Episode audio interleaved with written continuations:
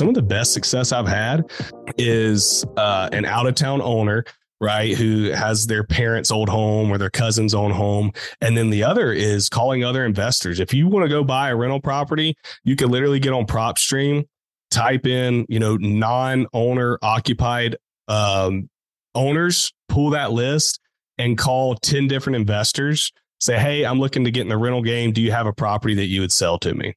And they understand the game. They need to make a profit. You got to get a good deal. And some of the best and easiest deals I've ever done is just buying from another investor who bought a house in this certain area 10 years ago for 40 grand.